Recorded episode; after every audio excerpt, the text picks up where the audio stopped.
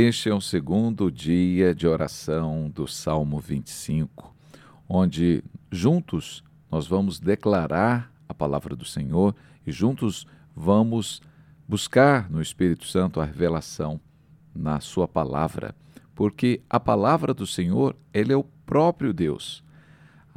No livro, no Evangelho de João, a palavra diz que no princípio era o Verbo, e o Verbo se fez carne e habitou entre nós. Então diz que no princípio era a palavra, e a palavra se fez carne e habitou entre nós, cheio de graça e de verdade, que é Jesus Cristo. O próprio Deus é a sua palavra. A palavra do Senhor é a expressão exata do seu ser, do seu caráter. E a oração de Davi, Davi, direcionado pelo Espírito Santo, ele orou o Salmo 25, né? nós vamos orar esse mesmo salvo, salmo, que é inspirado por Deus e traz a nós libertação, traz a nós luz, traz a nós direção. Amém? Então, vamos começar hoje com essa leitura. A palavra diz: se você estiver aí com sua Bíblia, pode ser no seu celular ou a Bíblia de papel, faça a leitura acompanhando conosco nós vamos ver hoje na versão nova Almeida atualizada. Começa assim: A ti, Senhor, elevo a minha alma. Deus meu, em ti confio. Não seja eu envergonhado, nem exultem sobre mim os meus inimigos. Na verdade, dos que em ti esperam, ninguém será envergonhado. Envergonhados serão os que sem motivo procedem traiçoeiramente. Faz-me conhecer os teus caminhos, Senhor. Ensina-me as tuas veredas.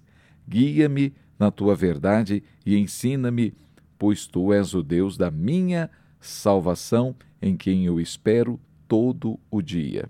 Lembra-te, Senhor, das tuas misericórdias e das tuas bondades, que são desde a eternidade. Não te lembres dos meus pecados da mocidade, nem das minhas transgressões lembra-te de mim segundo a tua misericórdia, por causa da tua bondade, ó Senhor. Bom e reto é o Senhor. Por isso, aponta o caminho aos pecadores, guia os humildes na justiça e ensina aos mansos o seu caminho. Todas as suas veredas são misericórdia e verdade para os que guardam a sua aliança e os seus testemunhos. Por causa do teu nome, Senhor, perdoa minha iniquidade que é grande. Aquele que teme o Senhor, ele o instruirá no caminho que deve escolher. Na posteridade repousará sua alma e a sua descendência herdará a terra. O Senhor confia o seu segredo aos que o temem, aos quais ele dará a conhecer a sua aliança. Os meus olhos se elevam continuamente ao Senhor, pois ele tirará os meus pés do laço. Volta-te para mim e tem compaixão, porque estou sozinho e aflito. Alivia-me as tribulações do coração, tira-me das minhas angústias. Considera as minhas aflições e o meu sofrimento e perdoa todos os meus pecados. Considera os meus inimigos, pois são muitos, e tem por mim um ódio mortal. Guarda minha alma e livra-me. Não seja eu envergonhado, pois em ti me refugio que a sinceridade e a retidão me preservem, porque em ti espero. Ó Deus, redime Israel de todas as suas tribulações. Amém. Bem, aqui nós temos a leitura do Salmo 25 e no primeiro dia nós falamos sobre a confiança em Deus. Nós falamos dos versículos 1 ao 3. Hoje eu convido você para nós meditarmos aqui a partir do versículo 4, onde Davi diz: Faz-me conhecer os teus caminhos, Senhor, ensina-me as tuas veredas. Guia-me na tua verdade e ensina-me, pois tu és o Deus da minha salvação, em quem eu espero todo o dia. Amém. Olha só. Aqui no versículo 4, Davi diz que ele pede ao Senhor, né, para que o Senhor o faça conhecer os caminhos de Deus, o faça conhecer os caminhos do Senhor que hoje, para nós que confessamos Jesus como Senhor e Salvador, ele é nosso Pai. Davi pede para que ele ensine as tuas veredas, né? os seus caminhos, né? mostre o, o caminho que ele deve andar. Então, Davi, ele não só confiava no Senhor, mas ele pedia a direção. Davi, antes de tomar uma grande decisão, ele sempre consultava o Senhor. Isso serve para nós de base, de fundamento de como deve ser a vida cristã. A vida cristã não é uma vida baseada na racionalidade, não é baseado no certo e no errado, mas sim na vontade de Deus. Porque às vezes, não que você vai, queira, vai ser induzido a fazer uma escolha errada por Deus, de maneira nenhuma. Mas podem haver várias decisões que parecem boas em certas circunstâncias, várias opções para você ajudar alguém, várias opções para você escolher na sua vida. De repente você está di diante de uma possibilidade de escolha profissional e você faz o quê? Você às vezes escolhe a sua profissão com base na profissão que vai pagar mais. Você de repente é um jovem que vai prestar um vestibular, vai fazer uma prova e você escolhe baseado apenas na razão. Olha, essa profissão paga mais. E aí você faz a sua escolha. E de repente, aquela profissão paga mais. Mas ela não, não você não se adapta com seus, suas aptidões, as suas inteligências tão bem àquela profissão quanto se adaptaria na outra. De repente, você vai para a profissão que melhor paga, mas você é o que menos ganha naquela profissão porque as suas aptidões não estão adaptadas. Talvez você poderia ser o profissional mais excepcional de uma outra profissão que, na média, talvez não pague tanto, mas você é o mais excepcional, o mais feliz e o que melhor ganha. Você tem plena satisfação. Mas para fazer essa decisão, muitas vezes você precisa buscar o Senhor, porque o Senhor sabe mais a respeito de nós do que nós mesmos. Então, as nossas decisões, seja na hora de comprar um imóvel, dar um, um, aconselhamento cristão para um irmão que passa por uma dúvida, uma necessidade, nós sim devemos orar ao Senhor e pedir para que Ele mostre a melhor escolha. Né? Que o Senhor nos dê a direção, não baseado na lógica, na, nos fundamentos humanos. Então, no versículo 5, ele diz também Guia-me na tua verdade ensina-me, pois tu és o Deus da minha salvação, em quem eu espero todo dia. Então, o socorro de Davi era o Senhor, era nele que ele esperava o seu socorro. Quando Davi ia para a batalha, e Davi se envolvia constantemente em batalhas, principalmente antes do início do seu reinado e na primeira parte do seu reinado, boa parte do seu reinado, ele se envolvia em batalhas, enfrentando os inimigos que moravam ao derredor. E isso é uma simbologia da nossa vida, porque talvez você pense, eu não tenho inimigos. Talvez você não tenha inimigos humanos, mas o mundo das trevas, ele vive ao nosso derredor. A palavra de Deus diz que o diabo, ele, ele fica como se fosse um leão, ele não é um leão, porque Jesus é o verdadeiro leão, o leão da tribo de Judá. Mas a palavra diz que o diabo ele fica como o leão ao nosso derredor, rugindo, para que nós nos assustemos então, o inimigo está ao derredor, nós temos inimigos no mundo espiritual que tenta gerar confusão na nossa mente, que tenta nos fazer desistir da palavra, desistir de servir ao Senhor. O diabo, o tempo todo, tenta o tempo todo destruir o seu relacionamento, o seu casamento. Né? colocando palavras, colocando intrigas, palavras que não deveriam estar na sua boca, que não deveriam estar na boca do seu cônjuge que não deveriam estar na boca dos seus filhos. O diabo ele planta através da mídia, através da provocação da sua carne, porque esse corpo que nós habitamos, ele é uma vestimenta carnal. Um dia, quando o Senhor voltar, nós receberemos um novo corpo, um corpo espiritual sem as necessidades que esse tem, porque esse é um corpo que vai se perdendo. Ah, fica um dia sem tomar um banho, né? Você já vê que não há nada de bom. Fica um dia sem comer, você faz um jejum, o seu corpo já começa a reclamar. Ele quer mandar em você, mas você, no seu interior, no seu eu verdadeiro, no seu espírito, nós devemos subjugar esta carne. Né? Então, o Senhor é quem deve nos guiar, né? nos trazer direção, pois Ele é o Deus da nossa salvação. E um dia o Senhor retornará com a nossa salvação, que é a transformação, se ainda estivermos vivos, deste corpo de carne num corpo espiritual, num corpo que, assim como Jesus, porque a palavra diz que assim como ele é, nós somos. Então, assim como ele já é também, nós somos pela fé, mas um dia nós seremos na prática. Jesus, ele, ele após a ressurreição, ele tinha um corpo que poderia comer. Ele atravessou parede, ele entrou numa sala onde os discípulos estavam reunidos, os apóstolos estavam reunidos, ele comeu, Tomé tocou nas feridas que ainda haviam no corpo dele, e ele comeu para mostrar que ele era real, não era um fantasma, mas ao mesmo tempo que ele podia comer, ele também podia atravessar paredes, porque ele entrou num ambiente que estava ali totalmente fechado, eles estavam escondidos com medo dos romanos os matarem, e Jesus entrou naquele ambiente. Então Jesus, ele ressuscitou com um corpo que é ao mesmo tempo homem e ao mesmo tempo Deus.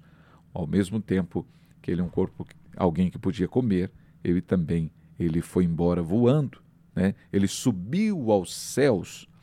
Né? A gente lembra aí dos personagens da ficção, né? Das DC Comics, das Marvels, em que os, o corpo da pessoa voa, o Superman, né? Ou Thor, mas todos esses personagens são inspirados no Deus verdadeiro, que é Jesus Cristo. Ele, o Filho de Deus, a imagem, semelhança perfeita de Deus Pai. Ele podia atravessar paredes, não há limitações para ele. Ele podia andar sobre as águas.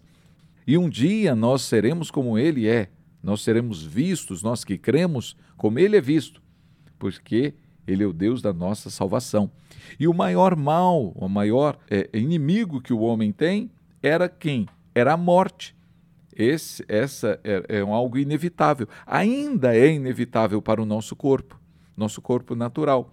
Mas com a oferta perfeita de Jesus, com o sacrifício perfeito na cruz, dentro de nós há um homem espiritual, um corpo espiritual que, com a morte desse corpo natural, ele passa a viver livre com o Senhor nos céus, até o dia da volta do nosso Senhor Jesus Cristo, quando esse corpo espiritual vai ser ao mesmo tempo corpo físico e corpo espiritual. Bem, as, o mundo espiritual é um mundo real, mas não nessa dimensão. Então o Senhor, ele é o ele é o Deus da nossa, ele é o Deus da nossa salvação. E Davi pede para que o Senhor ensinar a sua verdade, né? guiá-lo na sua verdade, e diz que ele espera nele todo dia. Agora, o que é ensinar a verdade? Ensinar a verdade é saber fazer escolhas corretas, né? É saber a verdade que está oculta, porque muitas vezes as pessoas, influenciadas por espíritos malignos, influenciadas pela maldade que habita na carne do homem, elas tentam nos enganar, elas tentam nos iludir e nós precisamos saber a verdade. Nós precisamos muitas vezes de uma percepção espiritual né, que o Senhor conhece, e não só isso, para que nós façamos a melhor escolha, para que nós sejamos guiados, mas não só isso, mas também conhecer a verdade da palavra. Porque muitas vezes nós lemos a palavra de Deus e sem revelação nós não entendemos nada. Entra, né? Entra pelos olhos e não vai para lugar nenhum, está bloqueado você não consegue compreender, porque a palavra de Deus ela não é um texto comum, ela é um texto que tem um sentido profundo por trás de cada frase, por trás de cada versículo. Então nós precisamos conhecer a verdade do Senhor. E para conhecer a verdade do Senhor, nós dependemos dele. Nós, enquanto filhos de Deus, somos inteiramente dependentes de Deus. Não adianta nós querermos sermos independentes. Este é o caminho do pecado. É o caminho né, de você saber por conta própria o que é bom e o que é ruim. Afinal, foi isso que o fruto do pecado deu para Adão e Eva, que eles conheceram o fruto do conhecimento do bem e do mal. Ou seja, o que, que o diabo incentivou eles a fazer? Não, vocês vão conhecer o bem e o mal. Então, se eu conheço o bem e o mal, eu não preciso de Deus, eu sei o que é bom, eu sei o que é ruim. Eu faço as minhas escolhas. Eu sou independente, eu não preciso de Deus. Só que o problema, meu amigo, minha amiga, meu irmão, minha irmã, é que quando nós somos independentes, nós estamos longe da fonte da vida, da fonte das águas purificadoras, que é o Senhor. E longe dele, nós o quê?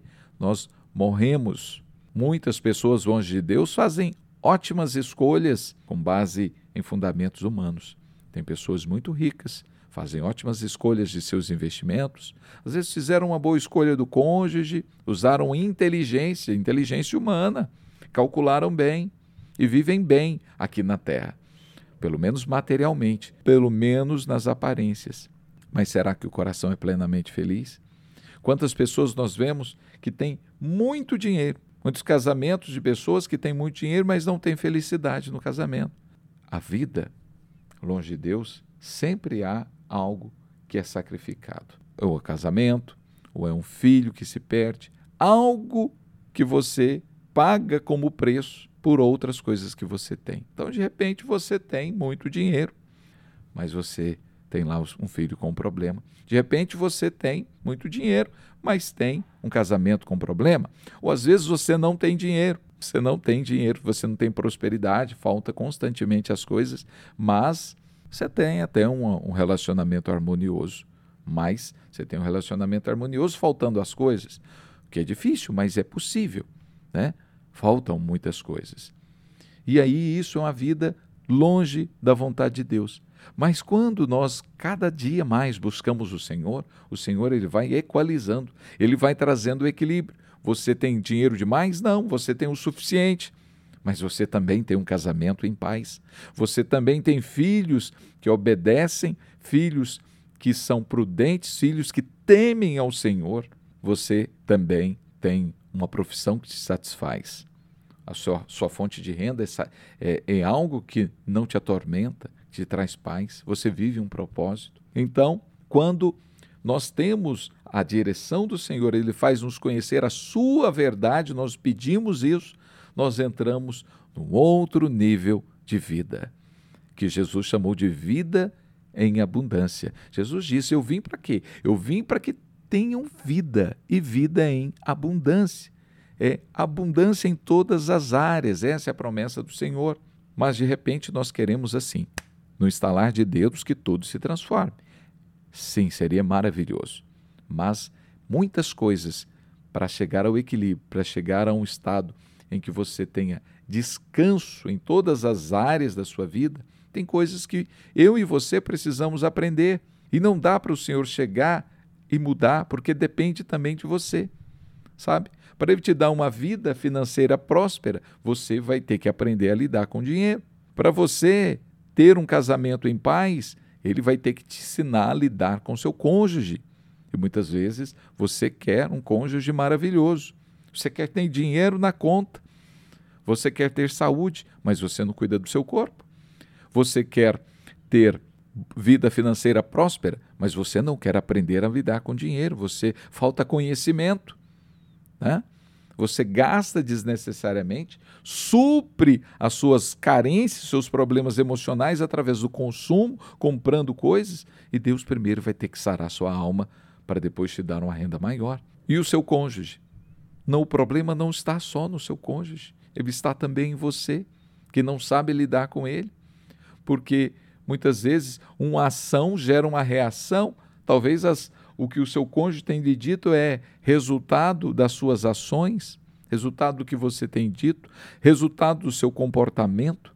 Então o Senhor vai ter que nos, nos fazer ganhar várias batalhas. Davi teve que ganhar várias batalhas durante sua vida, seu reinado, antes do reinado e depois de iniciado o reinado, até que ele tivesse descanso ali no reino, até chegar no momento em que eles tinham plena paz e até né, o governo posterior, que foi o reinado de Salomão, tinha uma situação muito favorável, muita riqueza e muita paz. Os inimigos ali admiravam Salomão, mas os, os, os povos que sobraram ali ao derredor não se atreviam contra Salomão porque já conheciam, né? Todos os, os, os inimigos ferozes já tinham sido abatidos por Davi. Então, Davi criou um ambiente de plena abundância no reino de Israel. E é essa promessa que nós teremos com a vinda e o reinado do nosso Senhor Jesus Cristo.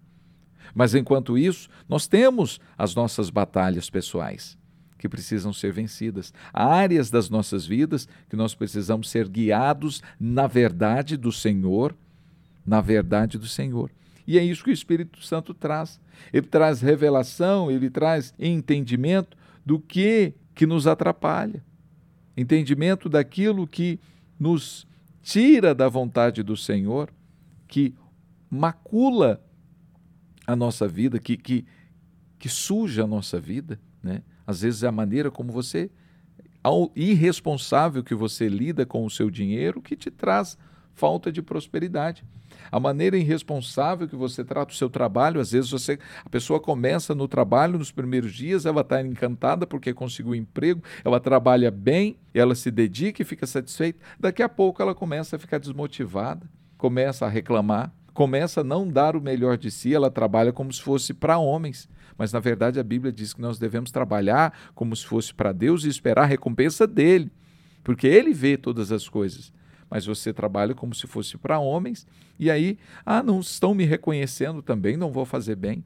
Aí daqui a pouco você perde seu emprego e a culpa nunca é nossa. A culpa nunca é sua. Você perdeu o casamento, perdeu o relacionamento, mas a culpa é só do outro. Você não tem nenhuma culpa. Então o Senhor precisa, nós precisamos da nossa, da, da verdade do Senhor na nossa vida. Porque é, na, é baseado na verdade que nós vamos construir a paz, né?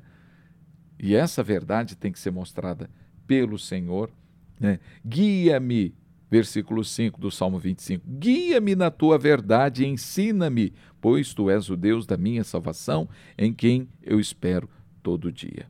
Em quem eu espero todo o dia. Então, a confiança de Davi não era só ali um momento do dia. Então, aqui quando fala de todo o dia, fala de constância. Davi confiava e esperava no Senhor o tempo todo.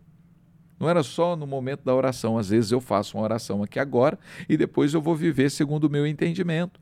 Eu vou viver segundo a minha só a minha inteligência. Às vezes há coisas boas, mas talvez não seja para você. O Senhor já sabe de algo que você não sabe. Às vezes você vai entrar no investimento, vai entrar no emprego e talvez aquilo não seja o melhor para você, não seja adequado para você, como eu disse no início, vai fazer a sua escolha profissional. Então você precisa da verdade do Senhor, da revelação do Espírito Santo. Aquilo talvez seja muito bom, mas talvez não seja para você. O melhor de Deus está por vir na sua vida, mas para que isso chegue, né, nós precisamos buscá-lo e há uma recompensa sempre para quem busca o Senhor. Amém? Então, hoje foi o segundo dia da nossa oração e estudo do Salmo 25, a oração de Davi por auxílio. Então, eu peço ao Senhor, e você pode também fazer a sua oração, mas eu vou orar por você que está me ouvindo agora, neste momento. Pai, eu peço que o Senhor instrua a este teu servo, a este teu filho, essa tua filha, na tua verdade, para que ele confie no Senhor, mas também espere pelo Senhor, que não sejamos como o rei Saul, que não esperou o Senhor, não esperou a decisão e, e tomou atitude precoce, imprudentemente, mas que sejamos como Davi, que esperava ser guiado na sua verdade.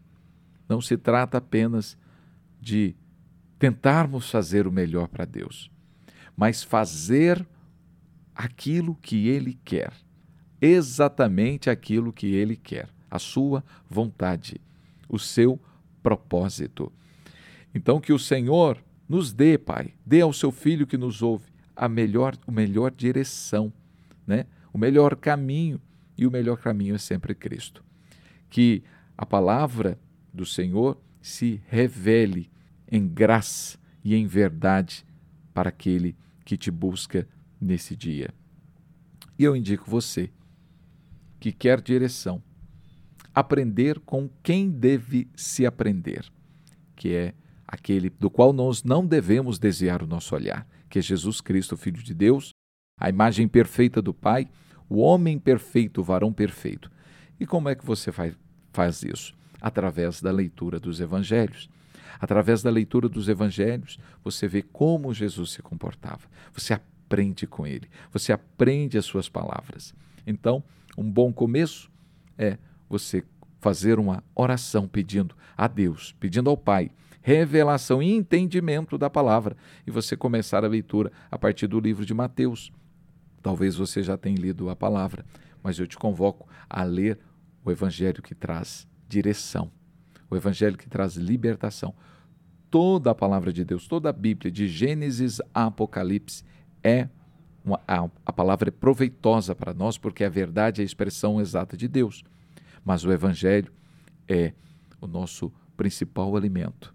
Ele é a vontade de Deus revelada, que é nós aceitarmos a Cristo como nosso Salvador. E o que implica isso é entendermos que Ele pagou pelos nossos pecados e que agora nós podemos nos achegar a Deus em qualquer circunstância, não olhando para nós mesmos, porque se nós formos olhar para nós mesmos, antes de buscar o Senhor, a gente com certeza vai encontrar algo. Se a gente olhar para a lei, a gente vai encontrar algo que nos impeça de buscar o Senhor. Mas nós olhemos para Cristo e sua obra na cruz, que com seu sangue pagou pelos nossos pecados.